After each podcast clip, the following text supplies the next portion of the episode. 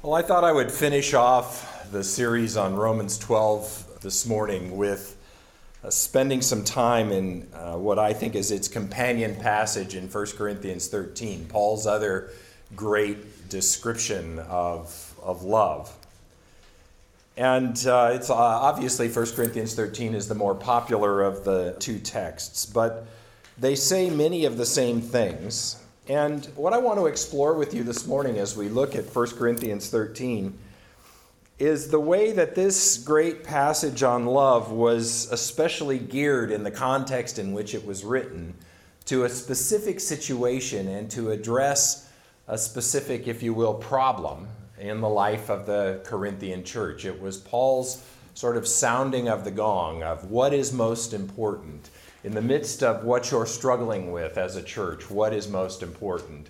And he writes 1 Corinthians 13 as the answer to that question. Both passages define love as an act, not as a feeling, but love as a choice to extend oneself for the sake of another. And as my preaching professor Ian Pitt Watson used to say, the love that Paul describes here, agape love, is the love that makes the loved one lovely. It's a love that does something in the life of the loved one. It is something that does something in the life of the one who is doing the loving. It is a transforming kind of love because it is the love of action. Romans 12, in a way, is where Paul is saying to us here's who you are called to be in this world that knows nothing of the love of which we write because it is focused in first century Rome primarily around power. And that is the organizing principle of culture is power. For us, says Paul in Romans 12, it's love. In 1 Corinthians 13, what Paul is saying is here is who we are called to be as a church. If you want to look for an organizing principle for the church of Jesus Christ, it is this love that he writes about. It's the organizing truth of the body of Christ. And here's what it looks like to be the church. Here's the most important thing. And I'm going to start by reading the text uh, starting back in chapter 12 because that sets this context of sort of a word to the church at Corinth. 1 Corinthians 12 is a chapter where Paul is kind of finishing out a discussion of, of the church and some of the problems of the church at Corinth uh, some of the things that they were wrestling with. They were, they were having trouble with the Lord's Supper, and he writes a word about that in, in chapter 11. He writes about spiritual gifts in chapter 12 and how we are one body and many members, and he's addressing a few things there. And we're going to pick up in verse 27 of chapter 12, where he transitions to this discussion about love and is saying, Yes, there are these many gifts, but I want to show you a more excellent way. Now, you are the body of Christ and individually members of it. And God has appointed the church, in the church, first apostles, second prophets, third teachers, then deeds of power, then gifts of healing, forms of assistance, forms of leadership, various kinds of tongues. Are all apostles? Are all prophets? Are all teachers? Do all work miracles? Do all possess gifts of healing? Do all speak in tongues? Do all interpret? But strive for the greater gifts, and I will show you a still more excellent way. If I speak in the tongues of mortals and of angels, but do not have love, I'm a noisy gong or a clanging cymbal. And if I have prophetic powers, and understand all mysteries and all knowledge, and if I have all faith so as to remove mountains, but do not have love, I am nothing. If I give away all my possessions, and if I hand over my body so that I may boast, but do not have love, I gain nothing. Love is patient, love is kind. Love is not envious or boastful or arrogant or rude. It does not insist on its own way. It is not irritable or resentful. It does not rejoice in wrongdoing, but rejoices in the truth. It bears all things, believes all things, hopes all things, endures all things. Love never ends. But as for prophecies, they will come to an end. As for tongues, they will cease. As for knowledge, it will come to an end, for we know only in part, and we prophesy only in part, but when the complete comes, the partial will come to an end. When I was a child, I spoke like a child, I thought like a child, I reasoned like a child. When I became an adult, I put an end to childish ways. For now we see in a mirror dimly, but then we will see face to face. Now I know only in part. Then I will know fully, even as I have been fully known. And now faith, hope, and love abide. These three. And the greatest of these is love. Let's pray. Lord, root us and ground us in your love. Help us to apprehend even just a piece of it that we might understand the glorious vision of why you created us. And then help us to receive what you have given and reflect that truth in our lives, in our world, every day. For we pray in Jesus' name. Amen in the era of computer streaming of television shows, uh, we've developed a term called binge watching. Do we all know what that means? It's where we sit down, and because all of the episodes of a particular show are, are on uh, and available to be streamed, we just keep watching. And occasionally the computer even has to sort of put a little message on Are you still there? And we say, yes, we're still here, we're still watching, and it shows us the next show. And I must confess, and here's full disclosure, I have been binge watching. Actually, not quite binge, I only watch about three and maybe four episodes at a time. but I've been binge watching this show on Netflix called Greenleaf. Greenleaf is the name of a family about whom the show pretty much centers. All of its characters are, or most of its main characters are from this family. And the Greenleaf family is a family of a pastor, the bishop, Bishop Greenleaf, who has founded this huge African American megachurch in Memphis. And the show is set in the context of this African American megachurch. And it's really set in the context of a conflict or a competition between two African American megachurches in Memphis, Tennessee.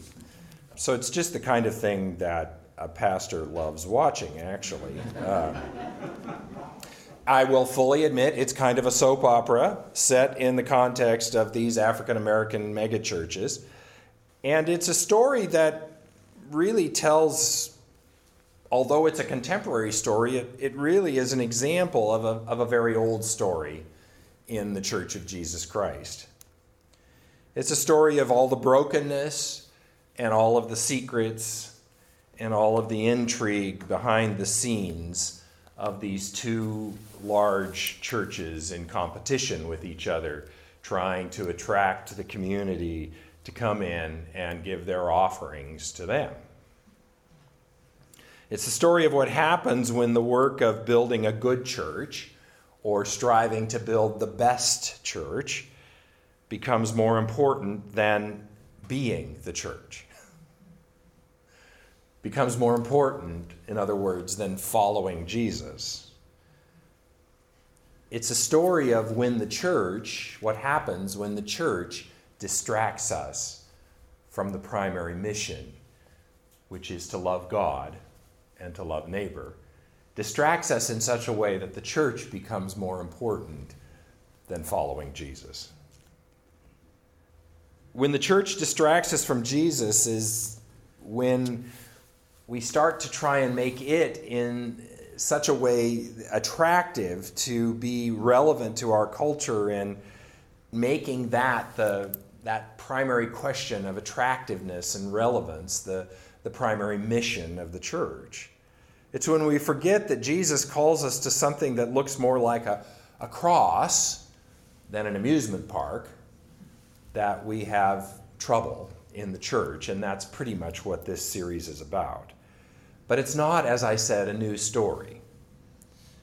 Because even in the first century, the church was dealing with an early expression of this misdirected focus.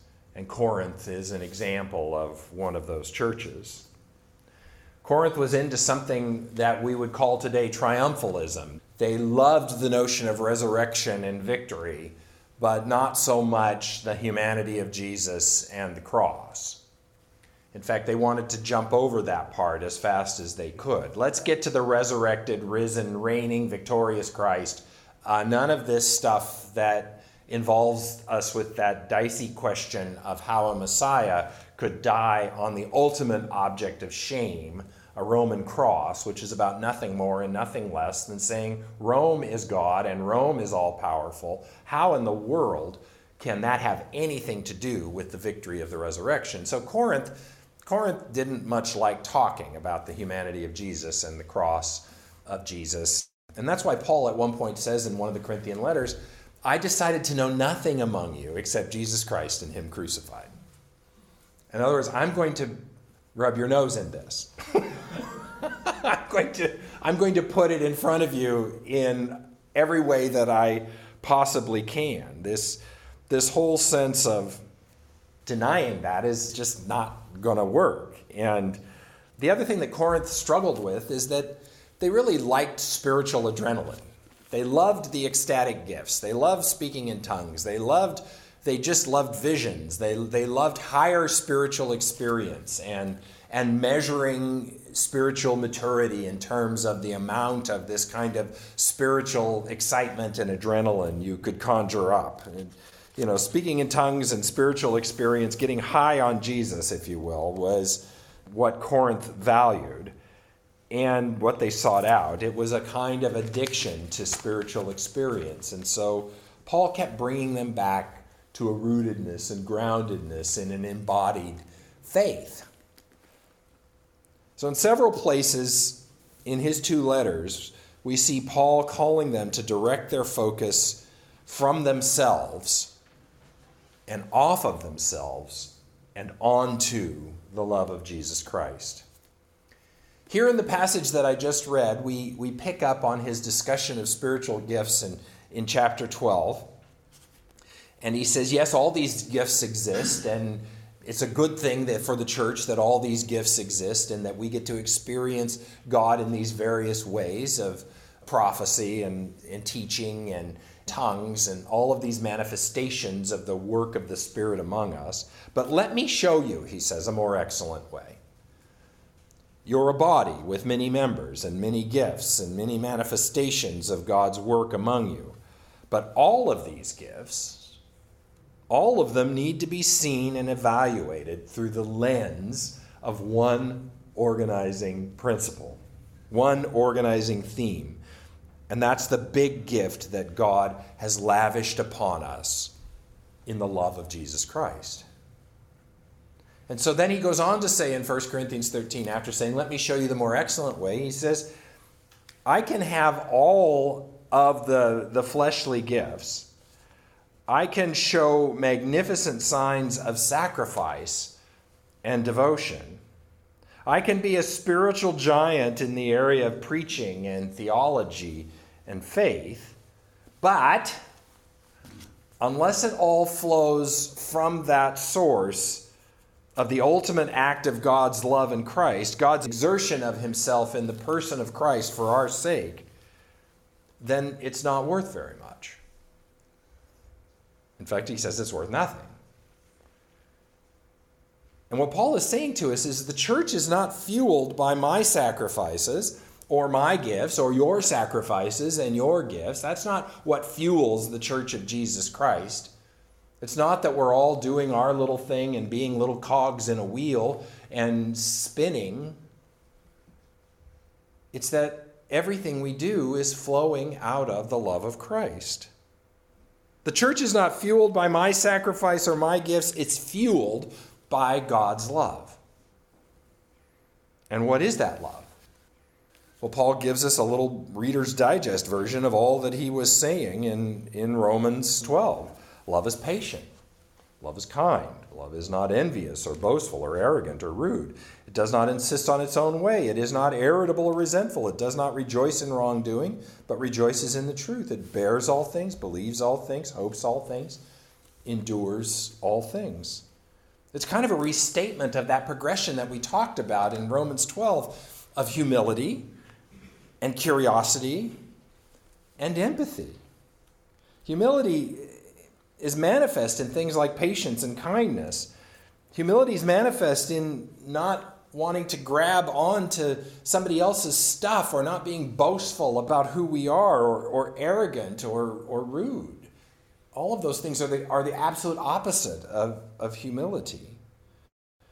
It does not insist on its own way. It is not irritable or resentful. It does not rejoice in wrongdoing, but rejoices in the truth. That's a kind of restatement of that notion of curiosity. We're only curious when we understand that our way is not the only way. We're curious when we aren't sort of irritably and resentfully holding on to what we think is the only way or the right way. We're curious when we don't get judgmental by rejoicing in wrongdoing. That's about what judgment is, isn't it? Rejoicing in someone's wrongdoing and saying, well, I'm not that way. When we're in that state, we don't need to be curious about the others who are in our midst. And finally, it's empathic. It's something that we carry within us. When we carry the feelings of another, we bear all things, believe all things, hope all things, endure all things. We let it into our lives. Paul talks about the Philippians in a portion of chapter 1 just before what I read this morning. And he's saying something very warm about his relationship with them. And he says, It's right for me to, to say this about you because you hold me in your heart. That's the essence of the love that's being talked about here. And then finally, Paul talks about what lasts when he talks about this more excellent way. He essentially says, Remember what lasts. Remember how little we actually know. Remember that God is God and we are not God. But God has loved us, and that's what empowers us. That's what sustains us. That love is the only thing that lasts. We see in a mirror dimly, but then we'll see face to face. Now I know only in part, and then I will know fully, even as I have been fully known. And now faith, hope, and love abide, these three, and the greatest of these is love. That's what lasts. When I came out of seminary in 1982, one of the things that was front and center before a lot of pastors in the church in 1982 and for us as seminarians in 1982 is that the, trend within the church was you know the church will be better if we really understand what all the spiritual gifts are. And if we understand what every spiritual gift is and, and who brings what and if we have a way of determining what spiritual gifts are, then we can organize it all into this marvelous database and we'll put it to work to be the best church. I didn't like it then, and I don't like it now. And so there's been a, a sense of, there was a sense of attention to Paul's lists of gifts, just tons of lists. And you know, you, there's a there's about six different lists of, of gifts, and and you got to remember that when Paul wrote these letters, he was in many cases walking around a room and just being brilliant, and someone was writing it down as he said it. And I think a lot of what he did was just kind of said what was there, and and so we have these lists everywhere, and they're they're phenomenal lists but they were never meant to be picked apart and dissected and organized into categories. They are kind of lots of words that describe a big truth, which is hey, we all bring something. And so let's bring it. and so, what had happened in the church at this point is those gifts would get categorized, they would get defined. there was this thing called the modified Houts questionnaire, which you would take to determine what your spiritual gift was, almost like a personality test. And once the gifts were discovered, well, then they could be put in this database, like I said, and, and then we'd have voila, the perfect church, because we'd all be doing something and we'd have everything that needed to be done done. It's a recipe for building the church and to become a good church by discovering and deploying our gifts. It's not an awful idea, it's just not the most excellent idea. it's true, but it's not fully adequate to describe where ultimate truth lies. A few years into ministry, I was at a conference with Eugene Peterson, and he was talking about spiritual gifts. And he said, You know, I think we've got this thing about gifts wrong. He said, You get the gift of compassion when your mother's in the convalescent home. I see you smiling, Steve. You know that story. You get the gift of compassion when your mom or dad is in the memory care unit because you have to have it. God gives us what we need when we need it. The fact that I maybe didn't have compassion show up on my modified Houts questionnaire uh, analysis doesn't mean I don't go to the convalescent hospital, does it? Doesn't mean I don't visit the memory care unit. It doesn't mean that I don't take the opportunity to grow in love in a place where I may not be very loving. You get the gift of compassion when your mom is in the convalescent home.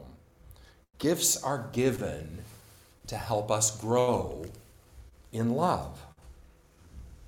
Love is the fruit of growing up, as Paul describes it so beautifully. When I was a child, I spoke like a child, I reasoned like a child, I thought like a child, but when I became an adult, I gave up childish ways. Loving is an adult thing to do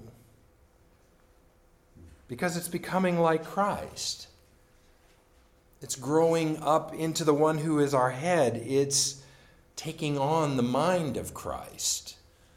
That ultimate brain development of, of what transforms our soul.